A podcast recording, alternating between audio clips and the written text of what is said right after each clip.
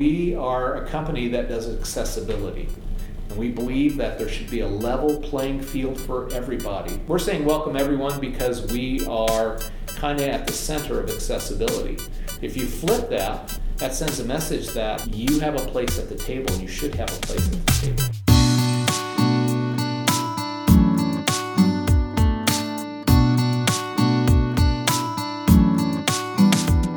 From the Outreach Department at the Texas School for the Blind and Visually Impaired in Austin, Texas, this is A Sense of Texas. Here is your host, Emily Coleman. Welcome to A Sense of Texas. I'm Emily Coleman. Dr. Craig Meador and I worked together in Washington State back in the beginning of my career, and so of course I harassed him to come onto our podcast. What you're about to hear may sound more like two friends chatting about work than an official interview with the president of the American Printing House for the Blind. With that in mind, to help us learn more about APH and their mission, we bring you Dr. Craig Meador.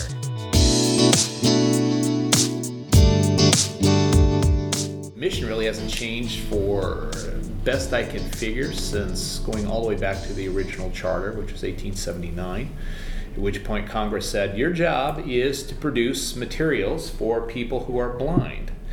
And then over the years, that pretty much be as things got developed over time, the focus mainly became K 12, but the mission stayed the same.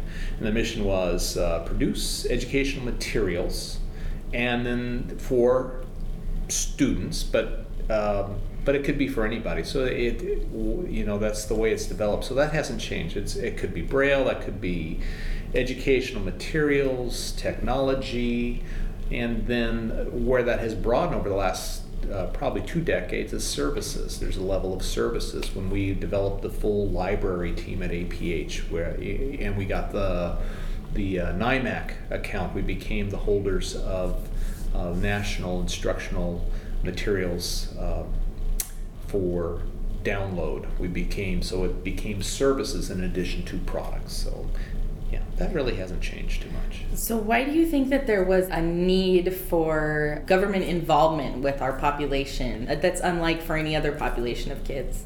Man, you could really unpack this one.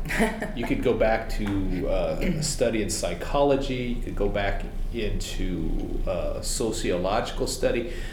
But for whatever reason, in the 1800s. We just came out of the Civil War. Originally, it started pre Civil War when we got permission to start producing materials for people who are blind or visually impaired. And that was due to the work of a couple gentlemen who basically traveled around the country. They're from Kentucky, and they basically said it's it's not fair. It's like you know they're like, hey folks, you know what's screwy is when I was in when I was a kid, I had access to at that time raised print because there was no braille. Mm-hmm. I had access to raised print, and I could read for myself. And then I become an adult, and there's nothing.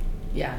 And. Uh, and so it was really funny because this what these were adults really advocating for a adult services, mm-hmm. not necessarily for because kids who were at existing schools for the blind had access. So they were basically that's my take. They're advocating more for adults, is getting materials out. But I think I think that angle it's for the children always carries a little more weight than it's for the adult. That's just my, I'm just going off on a tangent there. I think that's just my thought. But somehow they convinced members of Congress uh, to, yeah, we can do this. So you have this all happening at a time um, when the country is vastly divided. We're getting ready to go into the Civil War.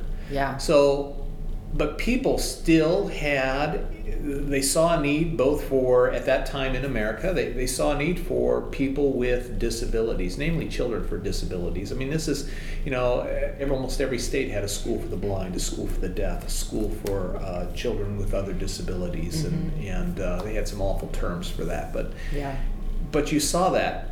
So people it's amazing that despite political tensions at a time when, when the whole United States is, is really pulling in two different directions, they still, regardless of what side of the aisle you're on, they had this sense of decency saying it's still important to take care of people who are marginalized. There were uh, a few years there where services kind of dwindled because we're in the Civil War, but then after the Civil War, things picked back up again. And of course, in 1879, we actually got actual federal funding and the federal mandate to make this a must, and all those uh, rules and things were set up. From 1879 to the early 1900s is when kind of the focus went more towards schools for the blind. Mm-hmm. And re- that really became the focus. Each state has what we call quota funds, Yes. and it's allocated per child per Right. state.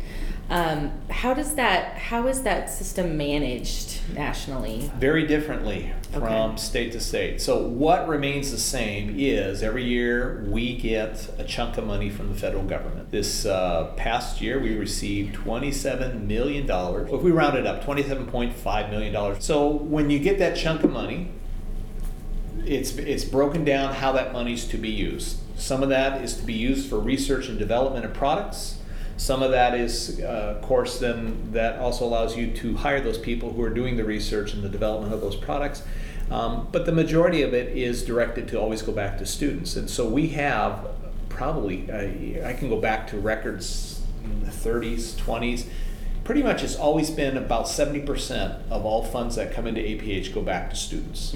So 27, like I said, 27, and then you take the you, you take that 70%, but then you take that 70% of that 27, you divide it over 65,000 students. Wow. It's not, and then you end up with uh, roughly, say, you know, ballpark at roughly $400 a student. Yeah. It's not a lot of money when, you, especially when you look at what a braille book cost, or you look at what a braille display cost, or even a brailler. You know, brailler's eight hundred dollars. So what that means is very quickly, if you are a state uh, such as Washington, you know that roughly rep- the number of students you have a thousand students in the state, twelve hundred students or fourteen hundred identified on quota, and you do the math, uh, which I'm not good at. But say we had a thousand and you get 400 bucks so now you have $400000 to spend. Yeah. smart people what they'll do is they will take a survey of the state and they say we know we've got 400000 how many braillers do we have that need to be repaired? Yeah. and almost every state does this. They, they basically say first thing we're going to do is we're going to buy textbooks because textbooks are ridiculous.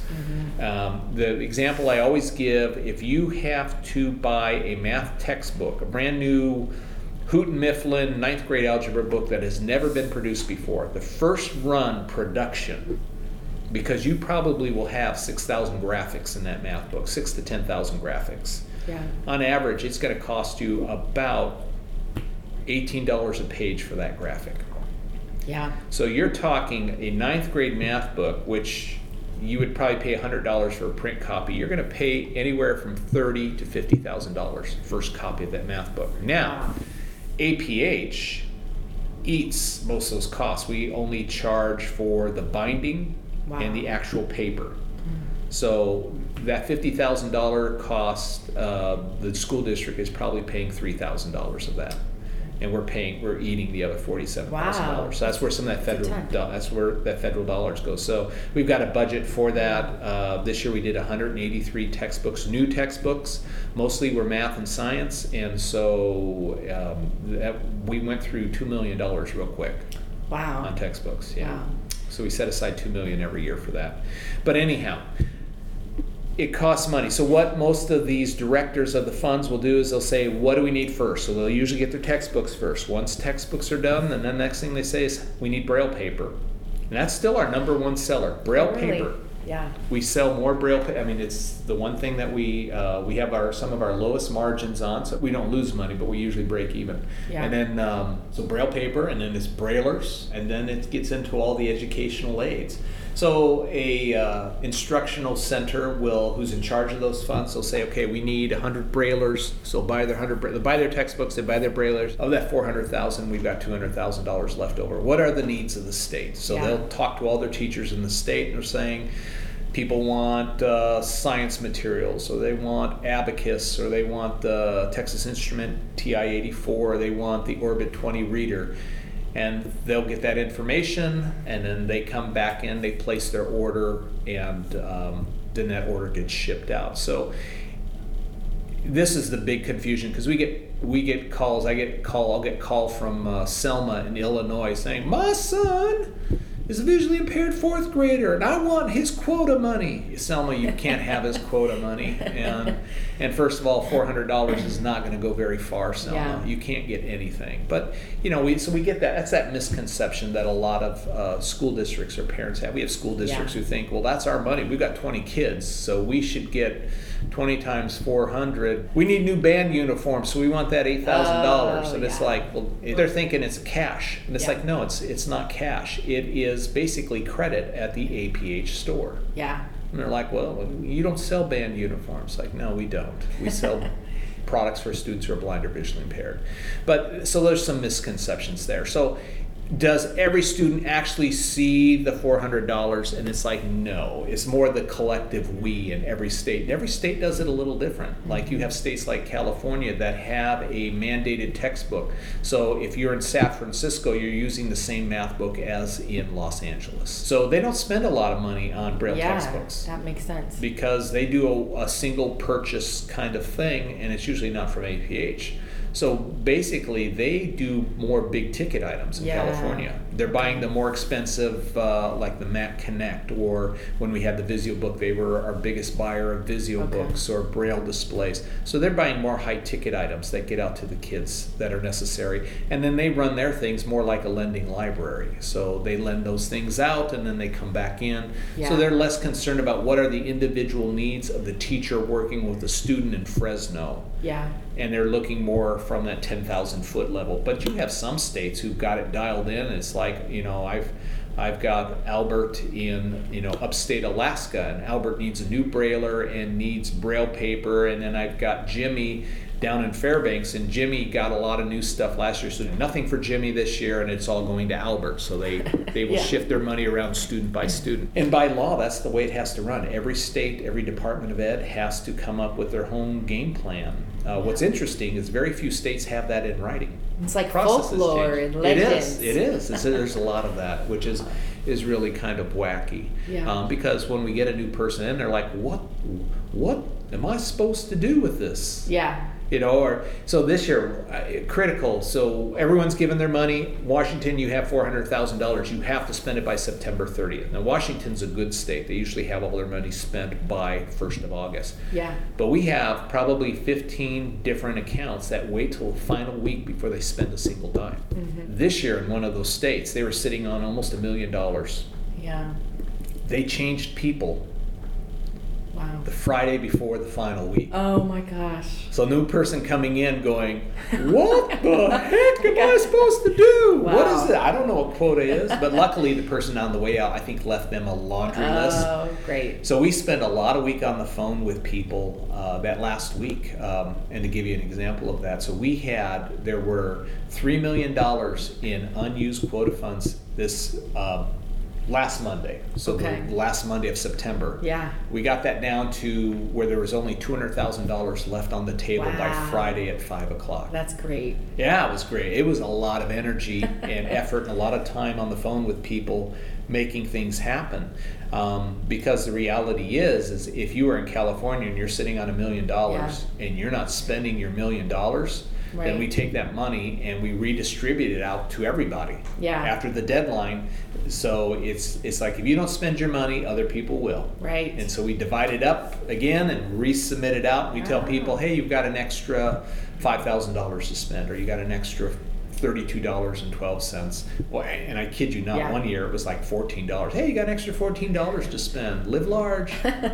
Um, Go crazy. Go crazy. Huh. But we roll it into next year's quota, so they don't have to spend a four, fourteen dollars on a fourteen dollar item. Yeah. They can spend it on a bigger item with next year's money, and that refreshes every October one. Yeah. So.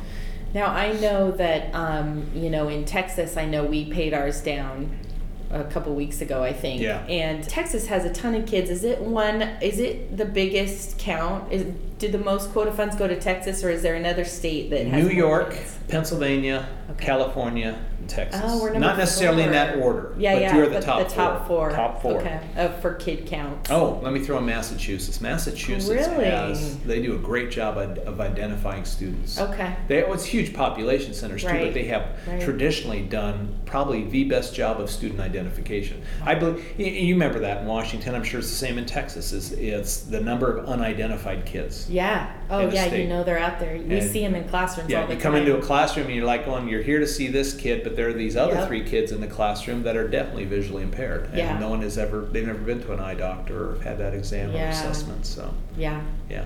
Huh. But you're in the you're in the top five, so Huh. yeah. Interesting. You would think you're the biggest state. I know. But you don't have the biggest population. Except Alaska. We know you're bigger, Alaska. Yeah, Alaska. Yeah. All right, so APH has been doing some uh, rebranding. We and, have. Um, we're, we're seeing the statement "Welcome everyone" on Yep. all your stuff. Why do you think this is an important concept? We wrestled with a lot of it because our old tagline was like building independence since 1859.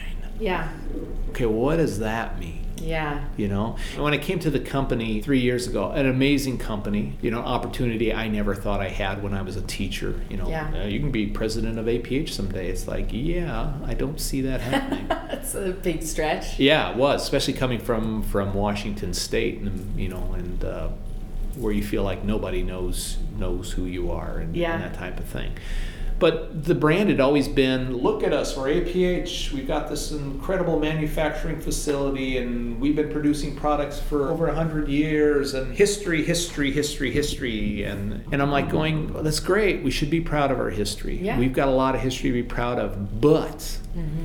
you know what?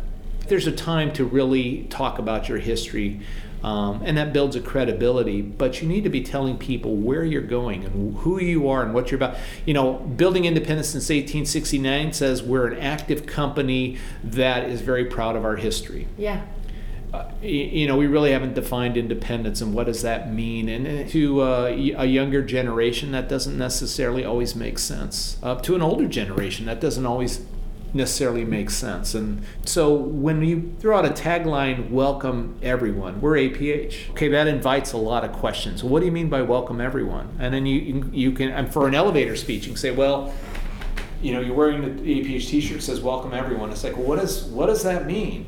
And it's and it's like, well, we are a company that does accessibility, and we believe that there should be a level playing field for everybody. So we are telling not only everyone who's who has a disability, you're welcome, Yeah. and you belong here. hmm But we're telling everybody who hasn't thought about accessibility before is this should be on your forefront. yeah, that's great. And you know, everyone's welcome. You flip that. It's a welcome everyone. We're saying welcome everyone because we are kind of at the center of accessibility.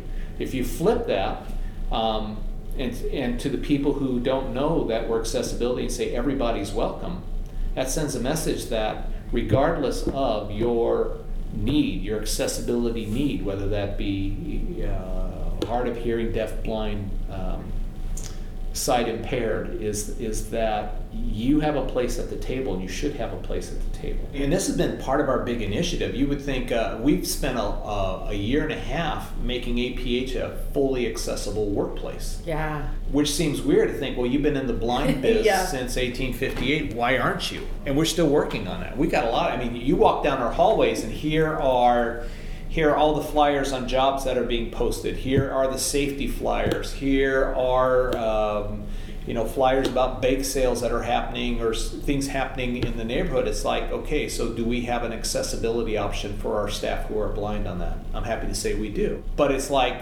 three years ago no one had ever asked that question before Yeah. well i shouldn't say that staff who are blind or vision impaired had asked that question I bet. I bet. and it had not necessarily i think many times it had been addressed but having a full company wide policy on it had never been adopted in a plan so we've had no pushback from staff. It's been more just a, an awareness of you we've got to do better. That welcome everyone keeps us in tune to what our mission is and what it is we're trying to achieve. We're staying true to our mission. We love our history. We're not changing our mission. But also it's inspiring our staff. Yeah, you're better than you think you are. Right. you're smart people. Yeah. you're doing incredible work. Yeah. You need to be proud of that work. I think a lot of times um, APH, the way we presented ourselves was kind of like we're, you know, it, it's like the uh, uh, the general store. And there's nothing. I love general stores, Right. but it's basically, hey, you need something, come see us. We have it. It's it may be back here. You can't find it on our website. It's so tucked away back there, but we can find it for you. We'll make sure you get what you need, and we'll make sure you get the right thing, and we'll make sure that you're fully satisfied Yeah. with the thing you get. Um, and that's the other thing we're doing too, as part of that branding, is is we we changed our colors, and that was a hard thing for people.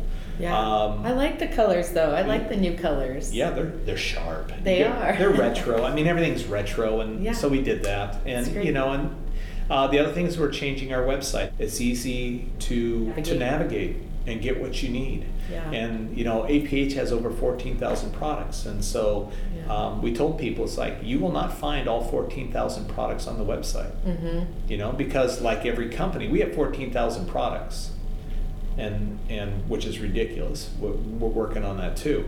But the reality is, it's basically about fifty products that make up ninety-five percent of all Yeah, sales. I bet. I bet everyone has these go-tos for Yeah. you guys. So you got 50 products that will be featured. So we will have more than 50 products on the website.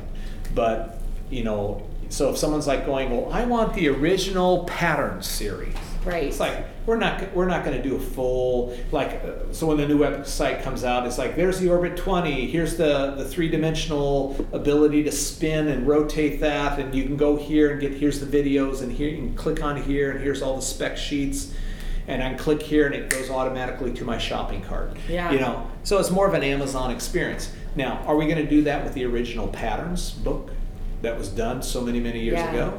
No. Do we still sell the patterns book?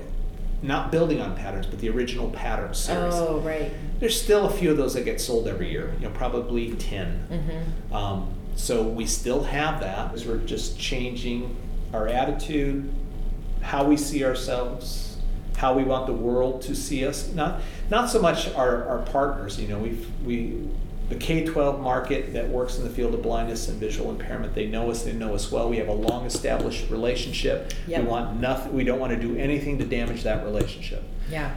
But there's a world out there of kids who are blind or visually impaired who need our products. I firmly believe that. And so we're looking at other markets. When I go to World Blind Union and I'm talking with people from from India and from all over the world, Germany, and they're just like, yeah, we wish we had APH. We wish we had it. If not APH, we wish we had a, a central clearinghouse for materials. Okay. No country has that. Do you know an infant or toddler in Texas who may have a vision problem? They may qualify for free services. Support from a teacher of students with visual impairment may increase a child's success in school and life. Call 817 740 7530 to find out more. That's 817 740 7530. Ex officio trustees are required in every state to look over allocated funds for products distributed by the American Printing House. Texas has two of these EOTs. I recently acquired that role along with Dr. Vicki Depountis from TEA.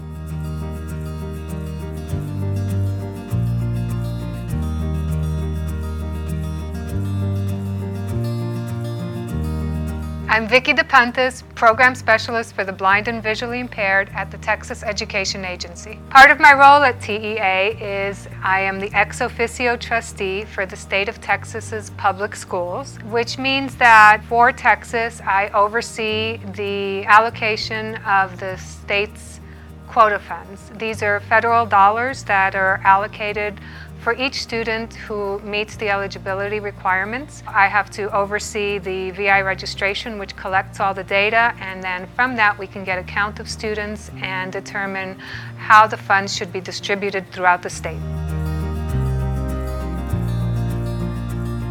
Teachers of the visually impaired can contact uh, Randy McAllister, the APH ordering assistant, and talk through what kind of product they're thinking that they need for their student. Usually, we find a way to either get them what they're requesting or give them a loaner to make sure that it is the right product for that student, especially if it's a high cost product.